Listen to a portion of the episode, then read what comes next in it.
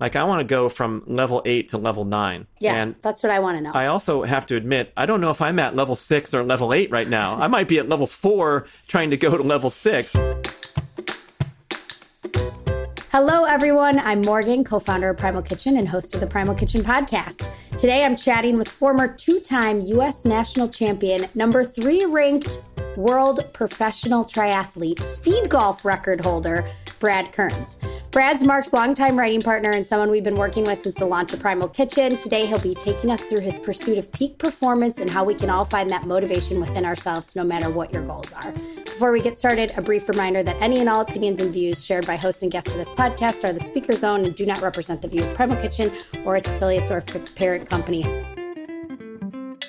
Brad and I have known each other for God, what, like eight, ten years now, I guess. And Brad, I met at like around the same time I met Mark. I would say you're almost like responsible for me maybe meeting Mark and coming into this whole Primal Kitchen fold. So I owe you forever for that, It's Brad. it's all about connections. it's all about Yep. connections.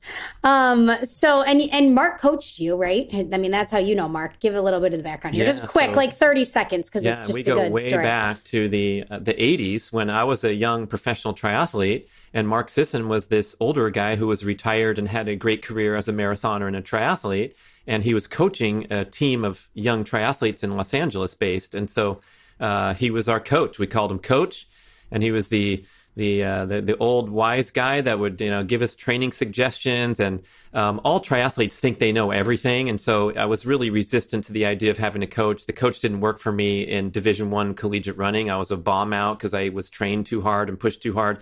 And so I didn't really know what to think of this guy. And I'd I'd listen politely and all that and then Mark started showing up on our training rides so we're these young badasses racing on the professional circuit and this old guy is coming along for the ride and, you know, we get to the top of the hill and he's right freaking there. And we're like, what are you doing, man? And so just in his spare time, he was able to go out and still push his body hard and, you know, really deliver high level performance. But he was making this point that you don't need to go and push yourself and push your body to the edge every day. In fact, the recovery and the stress and rest patterns are super important. And so he was living this because he's like, yeah, I haven't ridden my bike all week. Here we go on the weekend for a badass ride. And meanwhile, I've been pedaling my brains out every single day, oftentimes to my detriment. So um, when we formed this partnership together, when I was a young guy on the pro circuit, um, I proceeded to improve at a really tremendous rate, really quickly, to the point where I was uh, in my best. I was national champion. I was ranked number three in the world. I won seven races in a row. Uh, happy to call Mark every time at the finish line, say, "Yeah, man, I won again. It's working. It's working," because he was trying to uh, deprogram me from all this. Um, you know, th- this conventional mentality of how many miles can you train every day and how hard can you push yourself. And so he would use terms with me like trust, trust the process. Don't compare yourself to other athletes. Just compare to yourself. And then you can compare to other athletes on race day. But I would get insecure because Mike Pigg, the great champion from Northern California, would train much, much harder than me. And I'd be like, wow, I can't keep up with this guy at all except for on the race course when I have a chance. And so it was, you know, a great education on the importance of like individuality of the training process, how we differ from how we can absorb, you know, physical inputs and, and training load. And then, you know, trusting the process to take care of your body and realize when you're tired and you don't feel like it and your left shoulder feels like it's fa- hanging off your body, maybe you don't need to go to this pool every single day. Maybe you're going to be okay with rest and recovery and, and rejuvenating workouts. I love it. Yeah, it's kind of such a metaphor for for life, isn't it? Like just really overdoing it because you see everybody else overdoing it, and you just like it just doesn't need to be that hard. Yeah, and you know what's funny today, Morgan? Like at my age, I have this reference point of around half of my life where there was no internet and no mobile devices and none of this hyperconnectivity and constant potential for distractibility and entertainment. And so I have these references of the old days when I'd sit around on Sunday and read a few books for many hours, or I'd just go and visit and socialize with people without mobile devices in our hands and just connect on a different level. And so compare and contrast to today. And I'm doing things like uh, mainly I'm a book writer as my career. In the last uh, 20 years, I've been nonstop writing a book without a break. And so I've had to fight this battle to put away the email and the text messages and concentrate on starting from a blank screen and writing a 230 page book or whatever. And it's been really difficult because we have all this uh, potential for distractibility, but at the same time, like we're obligated to kind of unplug and discipline ourselves. I know you're raising your young kids, and like when my kids were young, that's when I started getting the mobile device, and the boss could call me on my on my remote working day, and he's like, "Hey, what are you doing?" I'm like, "I'm pushing my kid on a swing. What do you want?" You know, like it started to become a battle at a crossroads where you had to say, "Look, um, I you know I owe this to myself." And these ages are never going to come again. Your kids are never going to be two and four again, or five and seven, or 13 and 15. And boy, um, it's a constant battle and it's just getting more and more difficult. And especially people who are, you know, in the younger uh, generations, they don't have any reference point of those yeah. lazy afternoons. But a lot of times that's where the magic happens. I think that's what you're alluding to with your question yeah. is like, hey, when did you think about making a mayonnaise with a, a healthier thing? Well, might have been on a surf session or something for you when, you know, ideas pop into your head when you're not grinding nonstop. Yeah. You got to be in the flow state. Yeah. Um, okay, so bringing it back to performance here. So I feel like you've done it all over the years. You've been like committed to peak performance. Would you say like for your whole life? I, I feel like. Yeah, I think I was a little kid and I was a little different. I remember training for the Olympics when I was seven because yeah. the, the, the 72 Olympics came around and I was mesmerized watching these guys. And so I'd come home from, from elementary school and I set up a high jump bar in my backyard with a beanbag chair to land in and all that kind of fun stuff. But yeah, it's been a big part of my life. Okay, so top three things over the course of this whole exploration of your life for peak performance. What do you think the top three things are that have made the biggest difference?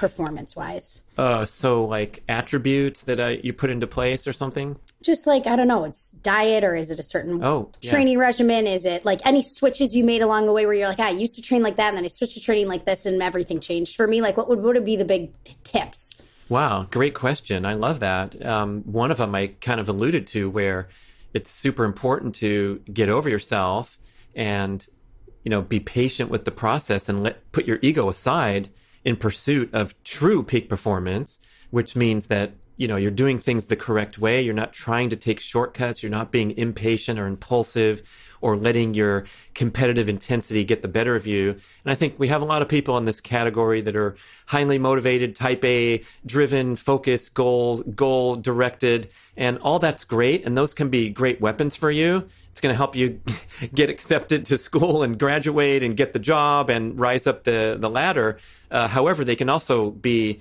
uh, to tremendous detriment.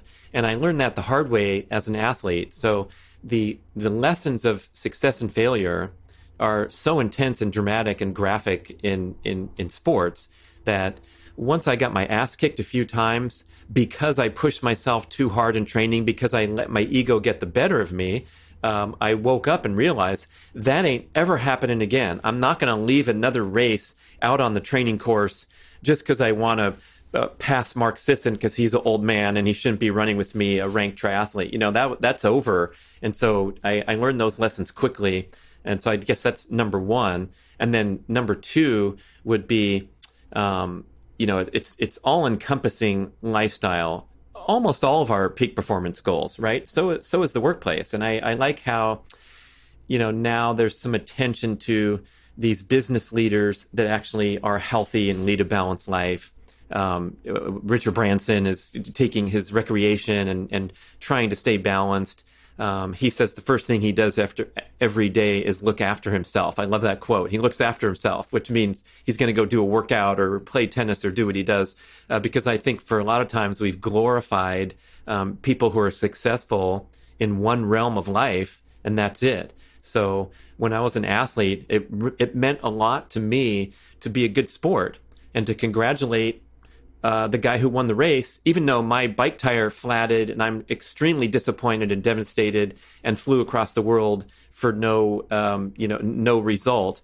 But I wanted to stay in that positive mental state where I was enjoying the process, celebrating the success of others, even when I didn't have it myself.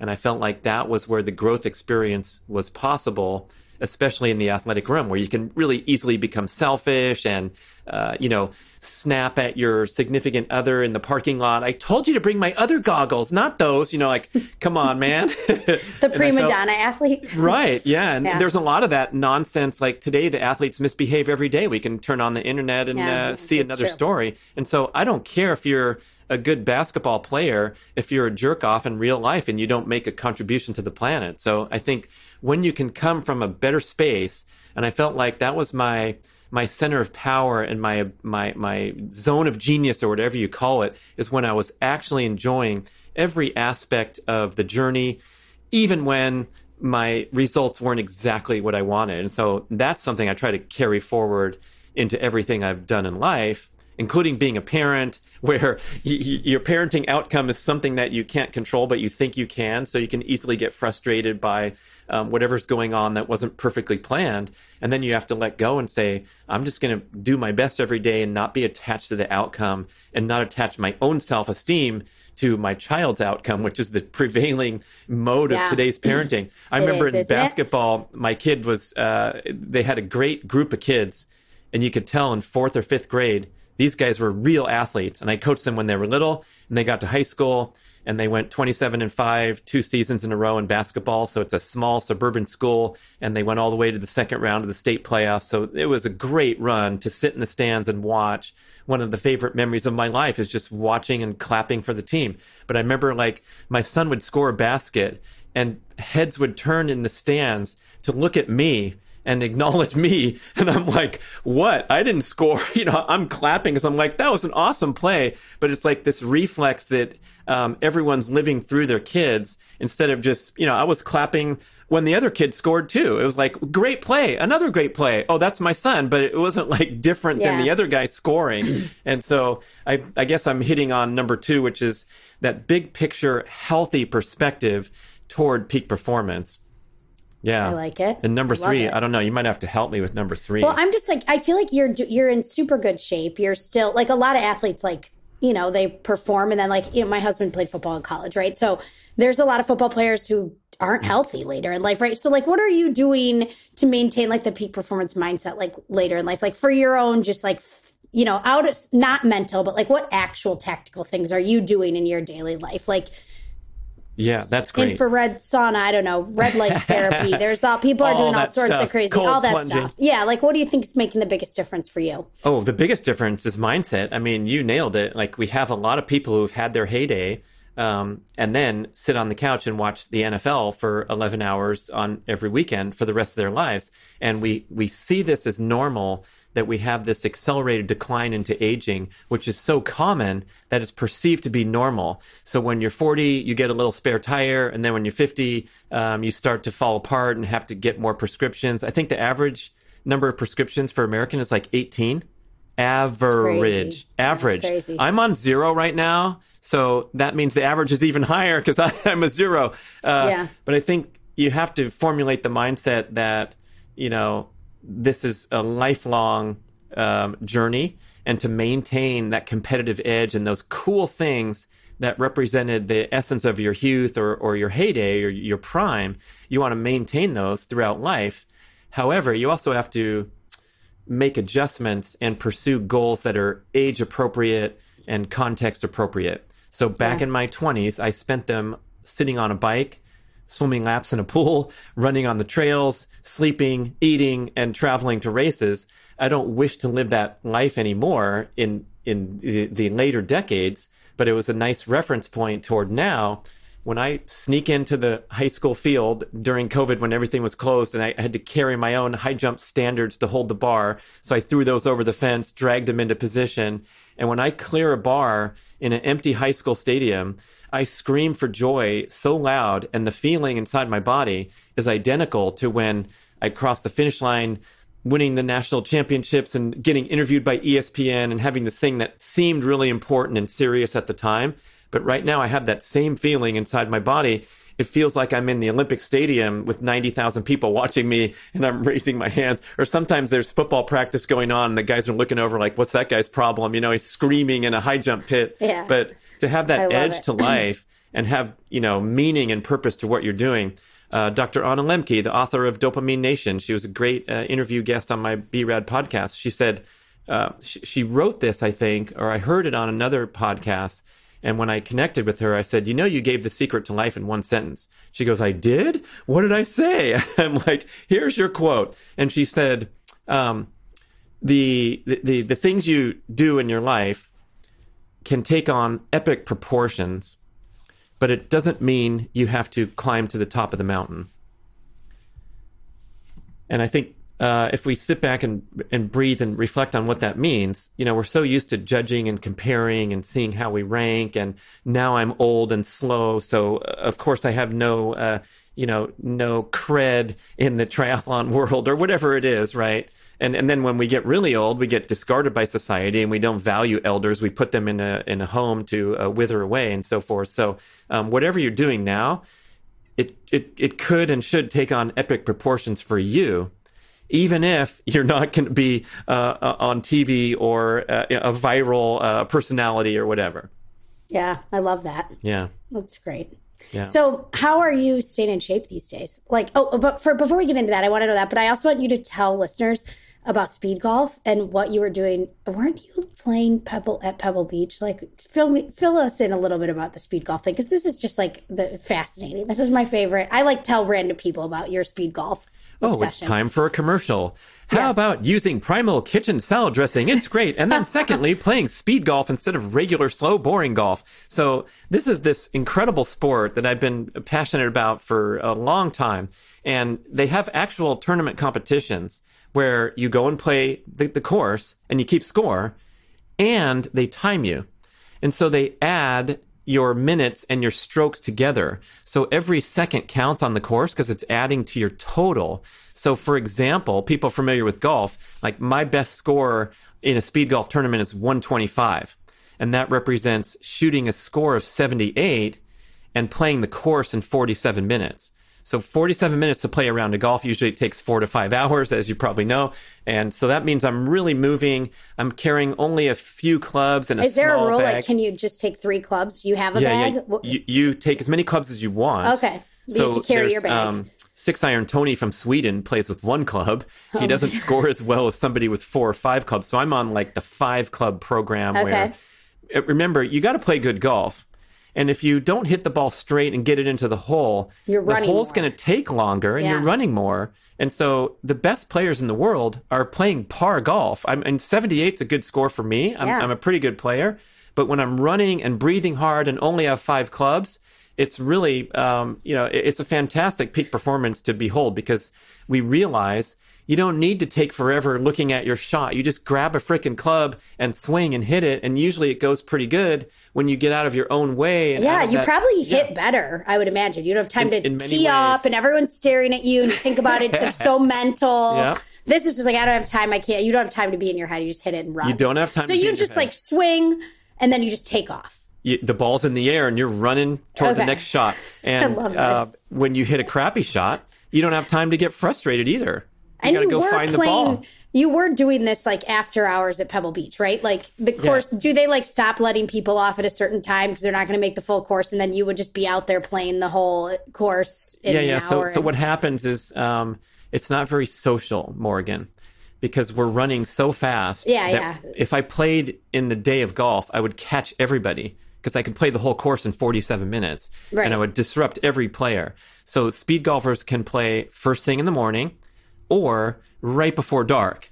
And so it's a good opportunity right before dark to go to any course when it's basically empty because the, the last people might finish before dark, but they're on 16, 17, 18. Yeah. So I might go to the first hole and I'll play really quickly nine holes or 12 holes or whatever. And then it gets dark on me too. That's when I bust out the glow in the dark golf ball and I can play continuing on into the dark, which is another sport so in itself. but yeah, speed golf's fun in that sense because it just shakes up the tradition of riding around in the car. You didn't get a workout. You ate a lot of potato chips and, and, and beer and cigars, and um, you took a bunch of shots anyway. So this is more of an athletic sport, and yeah, it's so um, fun. It's really fun. It's just yeah, great. So. I just love that you do this. I love that you're high jumping and doing speed golf still. Um, okay, so you've lived through it with me. We've been through the paleo diet. We've been mm. through the keto diet. This carnivore thing's evolving. Like, what is your take on all of these? Um, like, for lack of a better term, like dogmatic um, diet. Mm.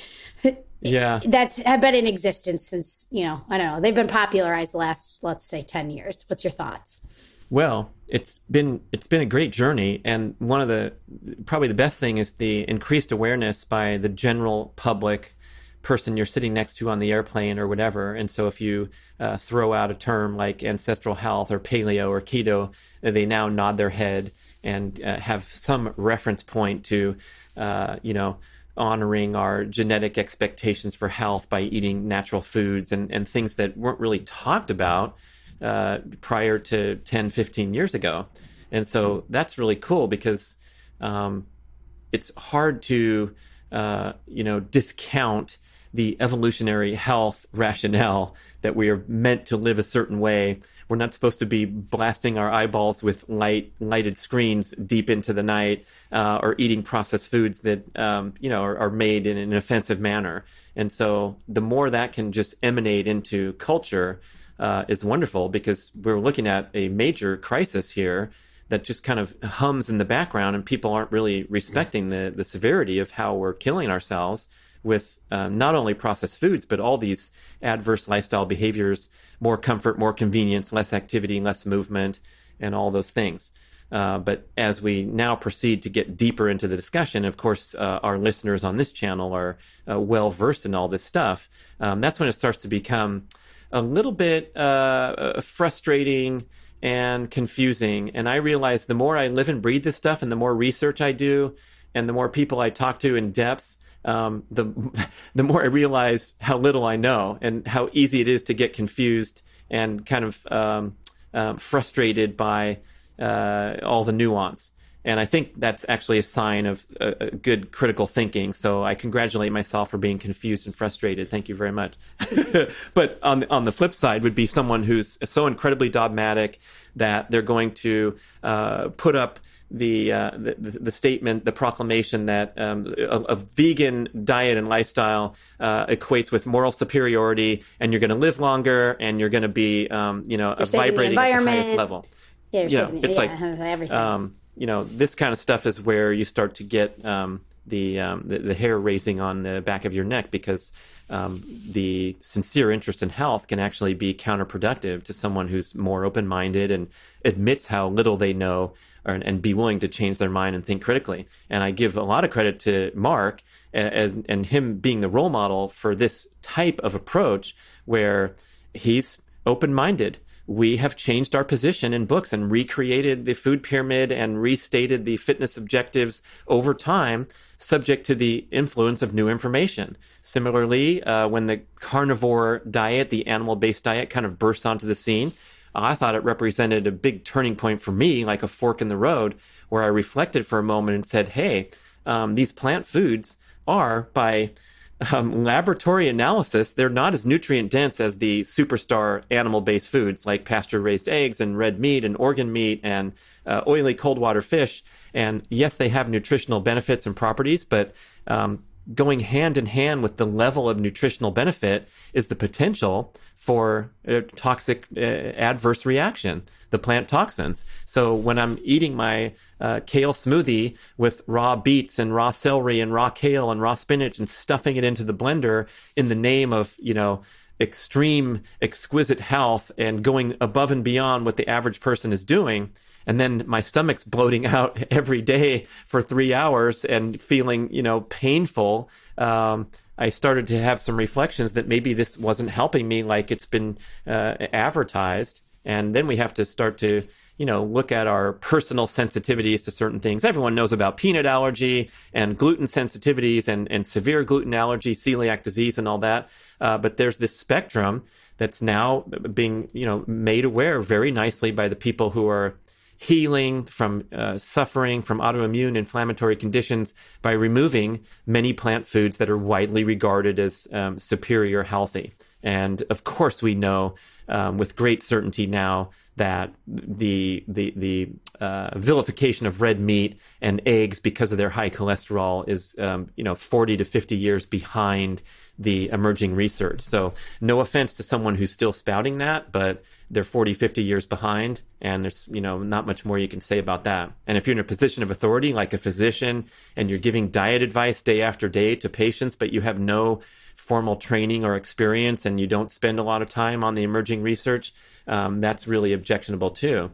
So let's yeah. Rhonda sure. Was just there's just like a recent study that and a lot of these like meat you know these studies that say eating red meat's bad for you is like it, was it, they're finding there's like maybe more of a tie with the nitrates right like there's like some, some super processed food that has you know nitrates into its process like hot dogs or something along those lines and so we've bunched together filet mignon with you know a hot dog and then the the, the problem isn't actually red meat the problem is actually what's being added yeah and this this healthy user bias is fascinating too because people who have a sincere interest in health have been doing what they're told for years and decades. So if the government and the leading authorities are saying, hey, cut back on your fat intake and eat a lot of plants and green foods and colorful plates uh, and, and whatever they're saying, the people who do that are healthier in 97 other ways and it could be this is where I have an objection with the blue zones, where the blue zones is uh, pushing a plant based agenda and saying that these people live longer and they happen to eat a lot of plant foods. Well, guess what? They also walk around all day. They also visit with their neighbors. They don't yeah. have modern stresses. And they also um, eat a lot of really healthy, nutritious meats that we chose not to highlight because we're pushing pushing an agenda. And yeah. um, boy, um, there's almost it's really difficult to uh, remain open minded and think critically when you can't spend all day on this. And so I'm trying now because I've had a lot of enthusiasm and written whole books about keto and whole books about this and whole books about that. And now it's like um, when I gather with my childhood friends, we all grew up in LA and we meet up regularly every couple few months and you know, sit around and eat dinner and, and laugh and you know catch up.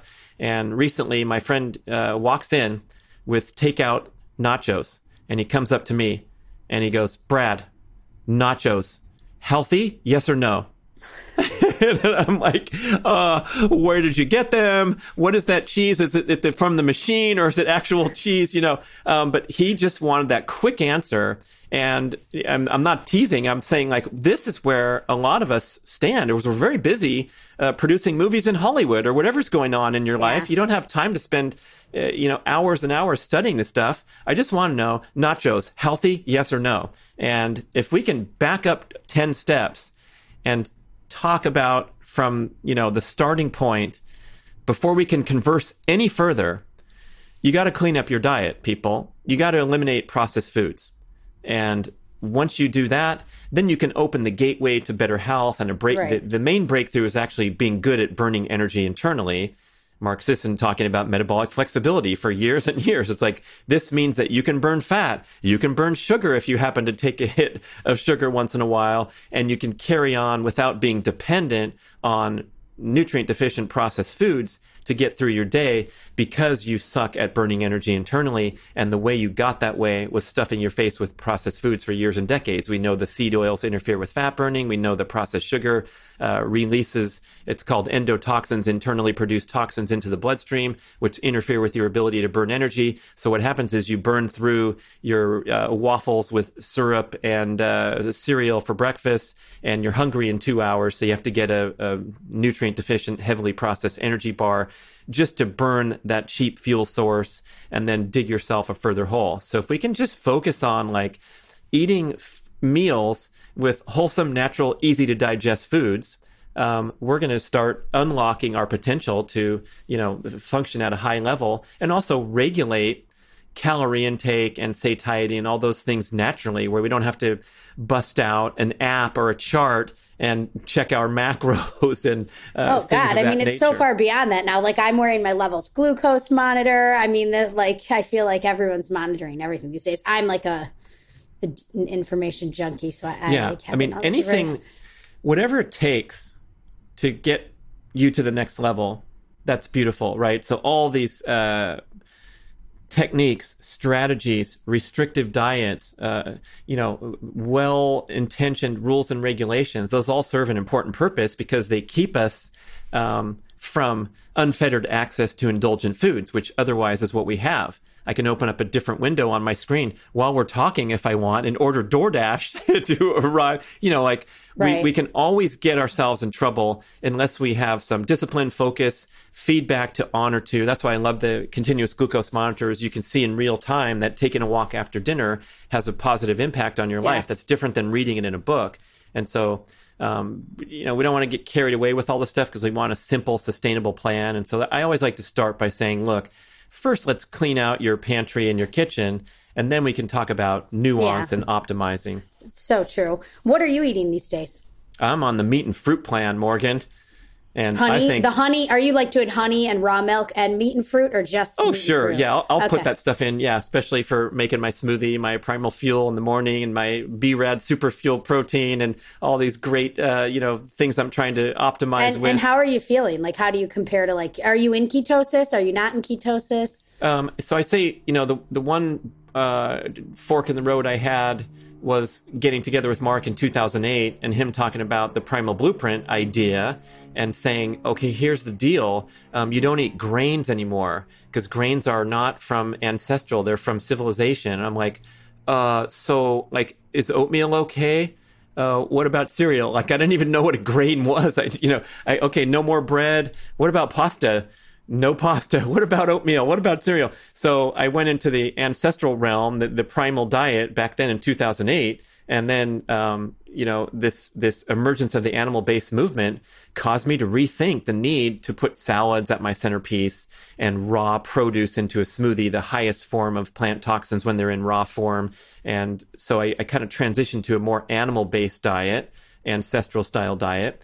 And then when you start to, uh, you know, restrict a macro like uh, carbs in the name of uh, pursuing ketogenic diet and all the benefits. Again, it serves a tremendous purpose and it fine tunes your ability to burn energy internally. Same with fasting, right? And fasting uh, can give you a break from, let's say, the digestive distress caused by years and decades of eating processed foods. And it also can keeps you from unregulated access to the indulgent foods. And so all those things have a wonderful purpose. But as I would continue to step up the staircase, like I want to go from level eight to level nine. Yeah, and that's what I want to know. I also have to admit, I don't know if I'm at level six or level eight right now. I might be at level four trying to go to level six. And so I want to be open to all possibilities. And so yeah. personally, um, I'm rethinking the role of a restrictive diet in my life because a restrictive diet is a form of stress to the body. So when you fast and the for, mind, let's be honest, and the mind. Good point. It's kind yeah. of obsessive. Good point. I mean, you're talking to yeah. a female, right? Like females yeah. are we are the queens of restrictive diet. We're like, tell us what we can't mm-hmm. eat to be skinny and look young forever, and we're in. Like, wow. you know, yeah. and that's a different mindset than a male who's been a performance. I mean, you've never had to worry about your weight in your life, I would imagine, have you? A uh, couple, couple. uh wonderful occasions where Fatty Popcorn Boy was eating so much popcorn at night and not paying attention. So I, yeah. I, I, did a show on that topic where I had to, I stepped on the scale and, and, like the first time in my adult life, I'm like, oh, that can't be right. and then I'm yeah. like, oh, but geez. women, I mean, we've been restricting shit out of yeah, our diet for like, yeah, for our, that's all, that messes with your head. It makes you obsessed with eating food. You actually then, I think, are more hungry because you're walking around all day thinking like, I can't eat this, I can't eat that. So then you're just, obsessing about food and then you're eating you want to eat more and then it's harder to not eat more. I think it's a hard it's a tough mindset. Yeah that's a good point tough mindset. So we have anyway, the physical stress and the, and the mental stress. stress. yeah. And the physical stress comes in the form of um, the stress response which is kicked into gear when you don't consume any calories in the morning and you go about your busy day especially a workout or whatever you're doing. And so um, same with keto. You're you're severely restricting carbs to force the body to make ketones as a survival mechanism, uh, a byproduct of uh, very low um, carbohydrate intake and low glycogen in the liver. And so this is, as touted, a wonderful health boosting uh, practice because your body goes into survival mode where immune function improves, anti-inflammatory processes kick into gear, um, cell repair, autophagy, the widely regarded autophagy, everything kicks into high gear because you're starving yourself to prompt a survival response and help the body work more efficiently. So this can be life changing for people that have been slamming too much food their whole lives and not moving enough and not burning enough energy. Uh, but now, as I realize my main focus for longevity disease protection and enjoying my life is to perform and recover and perform and recover again and perform and recover. And the world's leading longevity experts like Peter Attia and many others are contending that maintaining functional muscle mass, muscle strength throughout life is the number one predictor of longevity, disease prevention, uh, avoiding falling, which is the number one cause of demise and death in Americans over age 65, just routine falling. Then they break a hip, then they get in the hospital, then they get inactive, they never climb out of that hole. And so I want to be coming from that athletic realm that I reference and just do the most active, energetic, high performance lifestyle I can muster. Of course, I don't want to overdo it either, but I want to perform and recover to my best abilities so now, where does diet come into that? I already have sufficient stress when I'm going to the gym and lifting weights, sprinting, doing a long hike, challenging myself physically with performance and needing to recover. So I want to strive for maximum nutrition and maximum cellular energy status at all times. That will help me perform and recover better. And Dr. Tommy Wood, one of the great leaders in the in our ancestral health scene, um, he told me this uh, many years ago, and I've uh, paid attention to it at, at, different levels, but now it's centerpiece. And he says um, he wants healthy, athletic people to consume as much nutritious food as possible until they gain a pound of fat, and then you can dial it back a little bit, and that's when you realize you're optimal. And that uh, contrasts a little bit with some of the longevity experts who are contending that if you can uh, minimize your calorie intake, you're going to extend your lifespan. All those studies have been uh, coming from uh, rat studies, not humans.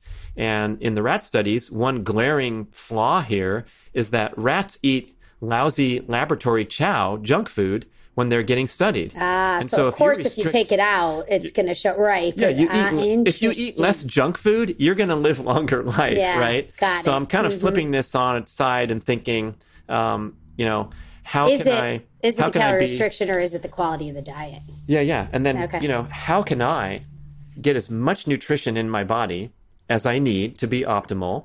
Um, I don't want to gain a pound of fat just because I'm eating too much. But when I have eliminated processed foods and I eat the most enjoyable foods from, uh, you know, all the great categories, I eat as much as I want all the time.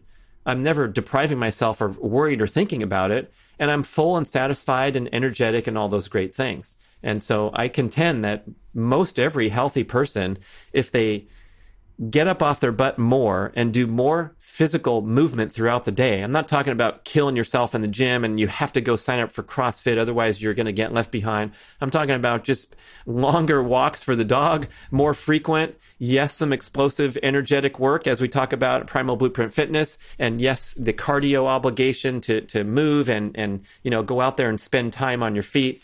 All those things will conspire to help you live a long, healthy, active, energetic life. But my big concern, which has come into focus, is I don't want to stack too many stressors. So if I'm trying for sprinting, for a lot of activity during the day, for my elaborate morning exercise routine, which I do every day, which takes 40 minutes and it's pretty, it's pretty challenging.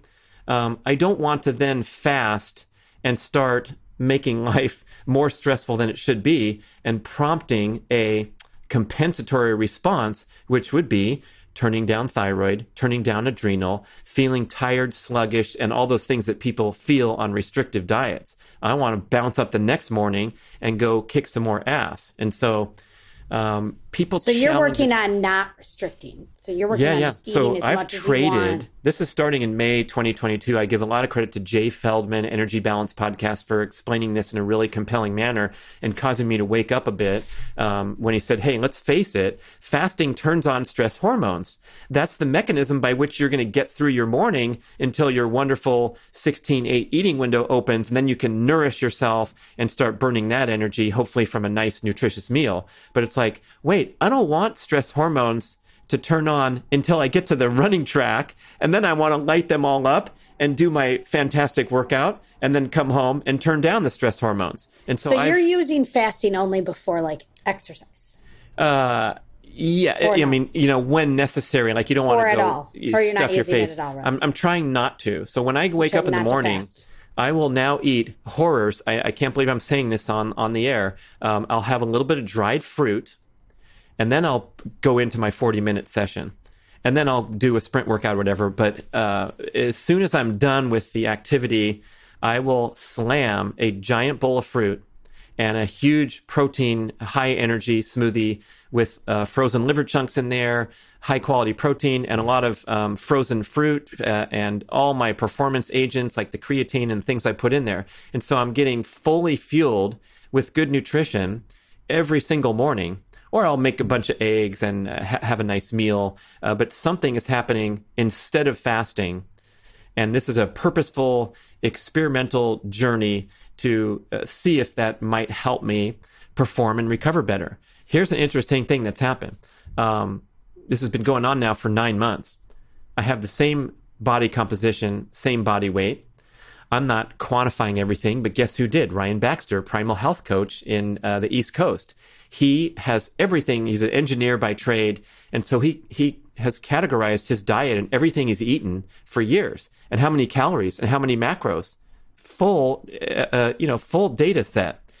He started this experiment to consume more nutritious food and it lasted one year. He ate an average of 700 calories extra each day for a year.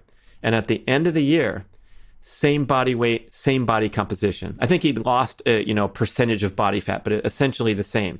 So the question is, where did those calories go? I know this is only one person, but this is the idea that it promoted a more active, energetic lifestyle for him so he could do an extra set of deadlifts, recover in two days instead of three. All this is hypothetical, but this I think is, you're asking me how I feel. I feel like I'm not going to sit here and say, um, my life has been transformed because I now yeah. eat fruit and smoothie in the morning because I don't like people trafficking and uh, bullshit hyperbole. It's like I, I, feel I felt pretty good before and I, I feel great now.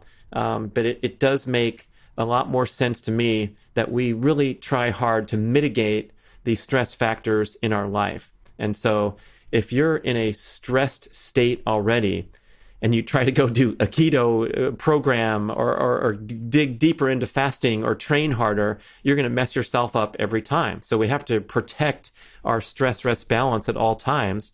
And nutritious, easy to digest food of the highest quality is going to, you know, support your recovery and your stress rest balance. And that's, um, you know, that's a, that's a good argument for um, backing off from things that can push you over the edge in a sense. And the females are especially sensitive to this because um, the you know the the number one most prominent biological drive is uh, reproductive fitness for the female. And the most extreme example of abusing this are in the elite female, especially in the endurance scene, uh, the low body fat uh, elites with the six pack or the, the people in social media or whatever CrossFit games um, they cease menstruation. So they lose yeah. their reproductive fitness in pursuit of competitive uh, success. And that is a sign of the body turning down very, very important dials for overall health and vitality because the stress level of the training is too high.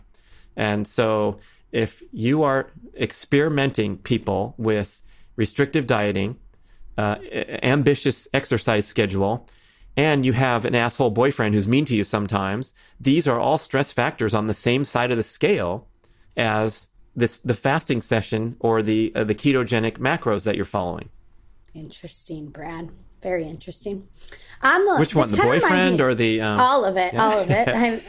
but on the like kind of reminds me a little it's like borrowing a little bit from like Layne Norton like the whole like bodybuilding scene. Like I remember I worked out with this one like female she was like a bodybuilding competitor type and I was working out with her for a little bit. And afterwards she's like all right we're gonna go to my house. We have to like eat chocolate chip cookies. And I was like I'm not what the I'm not going I'm not eating chocolate chip cookies after a workout. Like what? And she's like oh yeah and this this woman was like she was fit. I mean, she was like cut. She wasn't like bulky. She was just a really cut, fit woman. but I just thought that was like insane. Uh, but this whole like, you know, that whole thing is kind of a little bit maybe overlapping with more of that mentality. Yeah, I like you mentioned um, Layne Norton because he makes a good point now that the biggest problem is energy toxicity, quote, meaning we eat too much freaking food and we don't burn enough energy.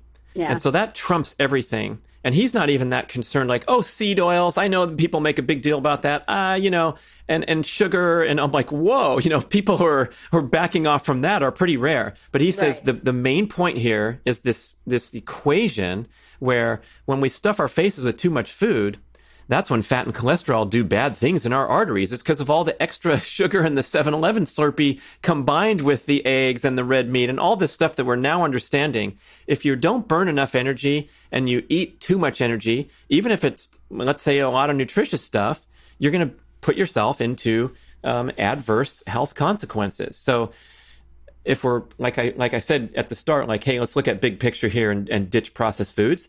The other thing on the list would be just simply move more throughout the day and work your muscles, especially. Dr. Gabrielle Lyon talks about muscle centric medicine. And we've always been obsessed with like keeping the fat off our body so we don't get uh, uh sick and diseased and, and all those kind of things. But if you just instead focus on keeping the muscle on your body, your body composition is going to take care of itself pretty well, as well as your blood work and your metabolic disease risk profile because you're active. Now, yeah, you can be a muscle person and, and just slam a bunch of chocolate chip cookies, and that's not going to be optimal. That's going to be level seven instead of level nine. Uh, but that bodybuilder who's slamming the chocolate chip cookies, probably ranks above the person who had a keto bar at their desk and, and sat then, all day and yeah. sat all day yeah. and fasted in the morning and yeah. right and fasted in the morning yeah yeah it's interesting yeah. very um, interesting jay had a good one liner when i interviewed him um, he said if you claim to feel better in the morning because you're fasting we got to take a look at that shitty ass breakfast you ate yeah. If you eat a nutritious breakfast like I described with uh, wonderful pasture raised eggs or a really high quality smoothie and a bowl of fresh fruit, um, we're going to expect that you feel better, uh, you know, than than even fasting. But uh, people feel good fasting and they feel great on keto because of the stress mechanisms that are kicking into gear. And I yeah. think that's an important distinction. And there's also another distinction from Mark, who says he is so good at metabolic flexibility that it's really not that stressful for him to fast every day until 1 p.m., including slam out an impressive workout in the morning. So he's done such hard work to get to that level of extreme yeah. metabolic efficiency and metabolic flexibility that he too is thriving at a high level in life because of his commitment to fitness, because of his commitment to eating healthy, nutritious foods.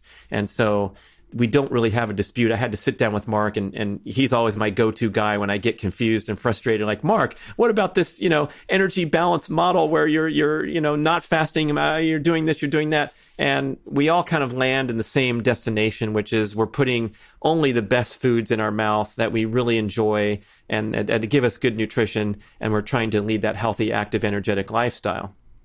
Yeah. Interesting. I love it. Um, what do you think about all these like you, you, know that you got a lot of these like longevity people who are taking like rapamycin or um, metformin yeah. or like Ozempic. I feel like this Ozempic thing is like it's explosive. But like, what do you take? What's your take on all these drugs?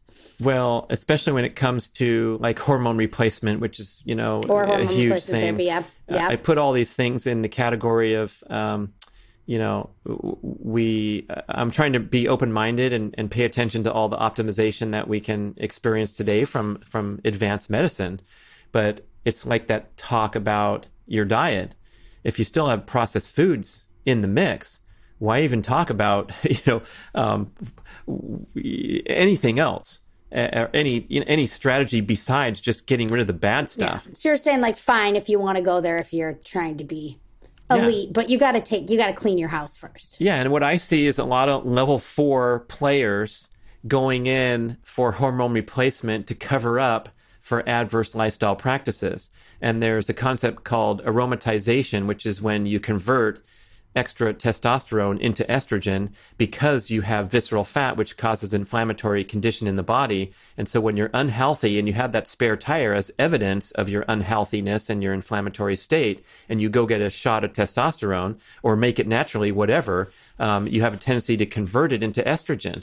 And so what happens then is if you start down the unhealthy path of getting a spare tire, it sets you up for getting a bigger spare tire because whatever testosterone you have that'll help you get that six pack instead is converted into estrogen because of the inflammatory state. Uh, the, the, visceral fat secretes these things called inflammatory cytokines into the bloodstream. So it's, it's classically defined as its own organ. Your spare tire is a separate organ in the body because it has the ability to secrete a substance into your bloodstream that causes adverse inflammatory condition. And so I feel like the, the real battle in the years ahead for those of us that are over 35 or whatever is to keep that spare tire off and try to optimize hormones naturally. So if you're doing everything you can and you're checking all these boxes and now you want a little boost, uh, at age 57, Mark Bell asked me on his podcast, he goes, Brad, why aren't you on hormone replacement? And I'm like, I don't know. Should I be? He's like, I freaking love it. And I've talked to Mark at length about this. I had you, you had your great interview with Mark where everybody got to learn about his hormone replacement regimen. But guess what? Mark's checking 11 boxes in a row and then the 12th one is, yeah, let me uh, optimize further because and now he's 70 years old and he still wants to kick people's butt on the frisbee yeah. field or on the And bike. for Mark, like, who knows? It might not even make that big of a difference because he's already so optimized. You know what I mean? Exactly. Like, yeah. One could argue, like, I don't know. Yeah. Yeah. And one, one could yeah. argue that, um, you know, um, same with Liver King. Like he's he's so extreme in his lifestyle that he he would look like that even without you know dosing up. And so well, he's my, been posting now his photos like ten days natty, like he's documenting his natural journey, right? Like he's gonna we'll shrink. See. He's gonna shrink. He more does attention. seem. He seems fitter. Have you been? Fo- you've been following? Oh, sure, yeah. We're he friends, seems and yeah thinner though. He does seem thinner on this. Yeah, he, well, yeah. or he just came off some like long fast or something. I don't know. I was just following, but I mean, that, that, so so my answer is like I'll be open minded to anything that can help me live a long, active, energetic, productive life. And boy, if it comes to the time where I'm doing everything right and You I'm seeing my can't. numbers take go down the staircase, um, that's when I'm going to be really open minded. But right now, as I've shared on my Instagram, like my testosterone, uh, serum testosterone is very high. It's down there at the optimal level for ages 20 to 30. And interestingly enough, when I was between the ages of 20 to 30, my testosterone was tanked. And I got it measured all the time because my brother worked in the, the laboratory in the hospital. And I'd come in there with my tail between my legs, like, yeah, I'm kind of burnt out again. Maybe you should take my blood. And my hematocrit, my red blood cells were suppressed and my testosterone was suppressed. And it was due to the extreme training regimen of being out there and training for hours every day. That's going to kill your sex hormones. And um, boy, it's, it's a tough way to live, but that's the price you pay to go for elite level. But now in my 50s, I want as as a centerpiece goal hormone optimization and anti-aging strategy and that's going to keep me off the starting line of the Ironman or a marathon because those are things that are not inherently supportive of general health and longevity unlike sprinting and high jumping I think are strongly correlated with peak performance and strength and power and things that you want to preserve as you age yeah. And what's your supplement regimen like these days? Well, I do. Uh, I'm a huge fan of the organ supplements, and I, I, don't even know if I'd call them a supplement because it's really food yeah. in a capsule. I mean, that's true. I yeah. never thought about that. And yeah. um, I love taking protein and creatine. So uh, I've taken the, the, Primal products for so long, and now I have my own. So we can still be friends. But um, people who are you know on this path are looking for the ones with the most research that are easy to sustain and integrate into your um, into your regimen. And then I experiment with all kinds of crap, and it's been going on forever. Of course, I've been knee deep into this stuff, um, Yeah. and so stuff comes and goes, and I'm always open to experimenting. But it is sort of a chore, even for me, to just remember to take all these things and then go order more. And so I, I really, know. you know, I like Yeah. the idea of being in a clean living as possible and not needing all these interventions. Um, but again, when we have the opportunity to, for example, get into a cold plunge, hey, that's great. I know the ocean's there too, uh, but or, or Lake Tahoe for me, and Yeah. um, I certainly prefer open water. Uh, you know, a cold experience for the nature Some experience and all that. some ions Right. from nature. Yeah. But if if you don't have access to that, we want to set set you up for success and have all these things at your disposal that you're interested in and, and want to budget for. And I think that's really fun to see people see the explosion in, in the marketplace for things like cold plunge and red light therapy and supplements and, and Yeah. all that stuff. your protein, what is it? What's in your protein powder? Is it It's whey? grass fed whey isolate, and then I have creatine infused, so it's kind of a unique Smart. product. Yeah, There just- is so much research on creatine and how Yeah. like good it is. I feel like it has such a bad reputation. Like as a girl, I'd be like, I would, creatine's like what the, the here I am again, but that's what the football team took when I was in high school, Mm. yeah, right? for like, sure. Yeah, And yeah, some nasty side effects if you take too much of it or whatever. But I think like I think a, a practical creatine dose is probably something a lot of listeners should be thinking about incorporating as an easy way to kind of boost. Yeah. I mean, it's super interesting to see the emerging research is on brain neurons and the protective aspect that creatine has. So, really simply, um, creatine's the pure energy inside the cell that produces ATP. So, when you're going for a sprint effort of zero to seven seconds, you are you are burning creatine it's ATP creatine phosphate pathway. And so it's an energizing element of the cell. And it's difficult to get enough in the diet. If you eat two pounds of meat every day, like Dr. Shawn Baker, you probably don't need to supplement with creatine. Everyone else could take a really hard look at it because of the uh, pr- protective effect it has on the brain neurons, because the brain neurons are very sensitive to getting enough energy. And who is it? Dr. Suzanne de la Monte, Brown University. She coined uh, a nickname for Alzheimer's, which is the literal truth type 3 diabetes. Yeah. Because yeah, Alzheimer's sure. and related dementia conditions are characterized by dysfunctional glucose metabolism in the brain, which is diabetes in other cells. And so when your brain neurons don't get the energy they need, you got big trouble headed headed uh, headed your way. And so supplementing with creatine, giving those brain neurons the the actual energy source they need, has a great benefit to the brain. And then we've known for decades the most studied supplement ever uh, because it in, improves muscle strength, muscle power, muscle recovery, and it brings nutrients into the cell, including water. So you reference like people freaked out about creatine. People who are abusing it or taking like a super supplemental dose, they'll get waterlogged and bloated because their muscle cells are so volumized with extra water. And of course, you can overdo it on anything, and including that, but like that's talking about taking 25 grams a day instead of Okay. Yeah, yeah, five, the recommended dose. And so uh, Cynthia Thurlow, she's got a really good female following for her podcasts and her books. She's she's selling her own creatine because she's so strong on the research for even for uh, the the the slender female who wants to go do Pilates and you know recover from it the next day. So it's it's I think it's going to be here to stay. And that's a nice uh, another category to answer your question. Like the organ supplements are pretty difficult to second guess or dispute and i'm not super great at cooking up a heart every night for Yeah. dinner or a kidney on the side. Um, i'm trying to get my liver into my smoothie too. So i have the, the raw grass-fed liver and then a ton of organ capsules including my own product called mofo and then the protein the creatine and then the, the mixed bag of tricks if we did hidden camera in my office i got a ton of crap in there now and we'll see how we'll, we'll see a year later if i'm still taking it you know Yeah, I'm with you on that. I, there's like a never-ending rotating supply of supplements coming Yeah. in and out of my house. So that's what I stress by supplements. But um, okay, we're almost out of time here. So I have, let's see, like one last question for you that I ask everyone. But what's something most people don't know about you?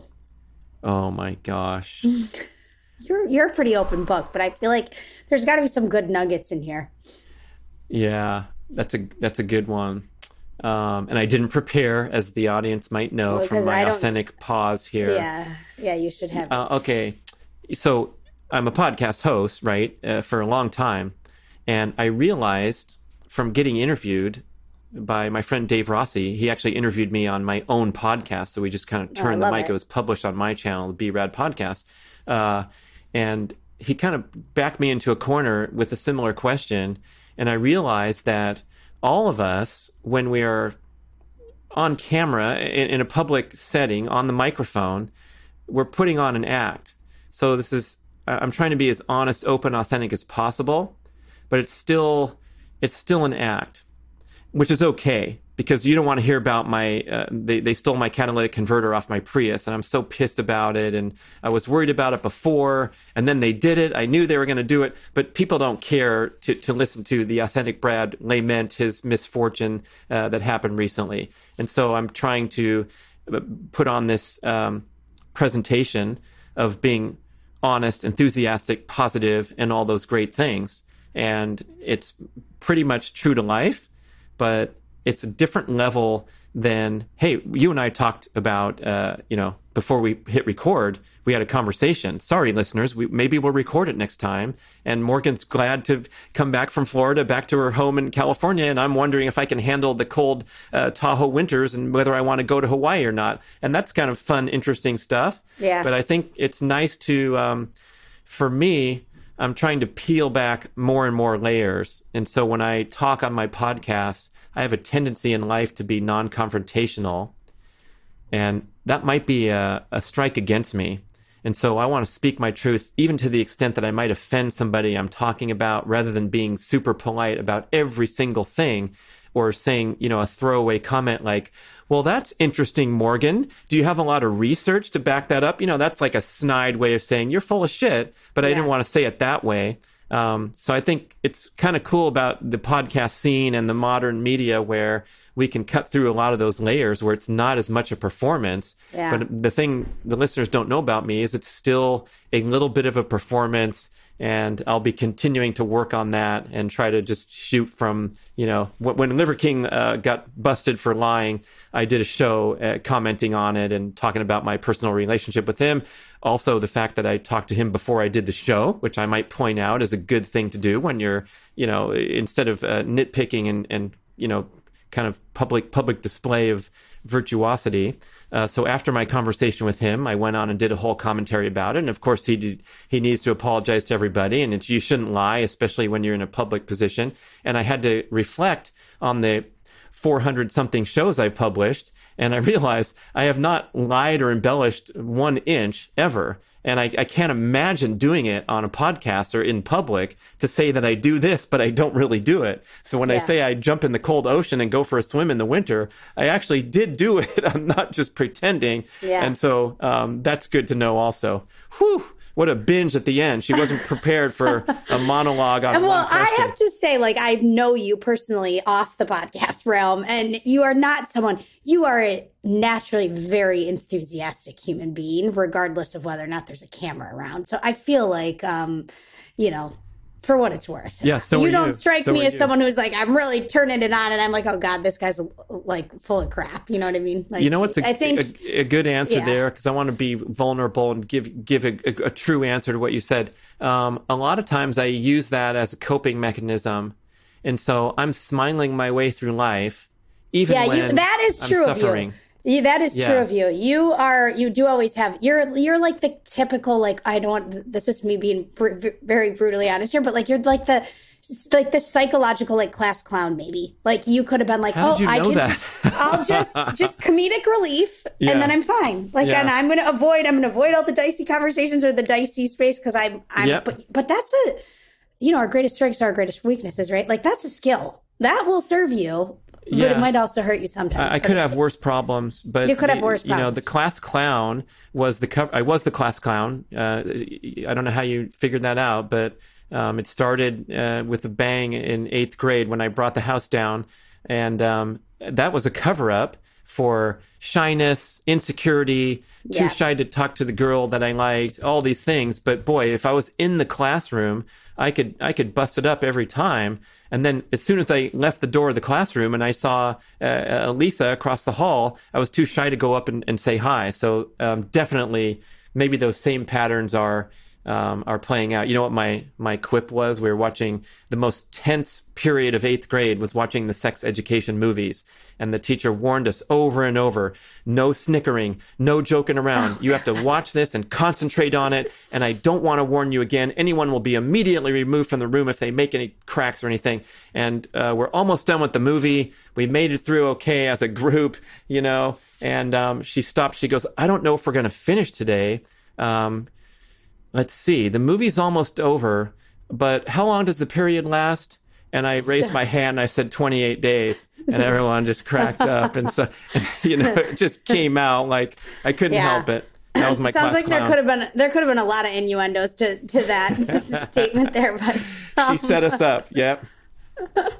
I love it. Well, thanks, Brad. This was awesome. Hey, let everyone know where they can find your protein powder supplement, your podcast. Like, give us, give folks that are listening a, a little plug if, for If you go to bradkearns.com, you. you will see the sport of speed golf on display.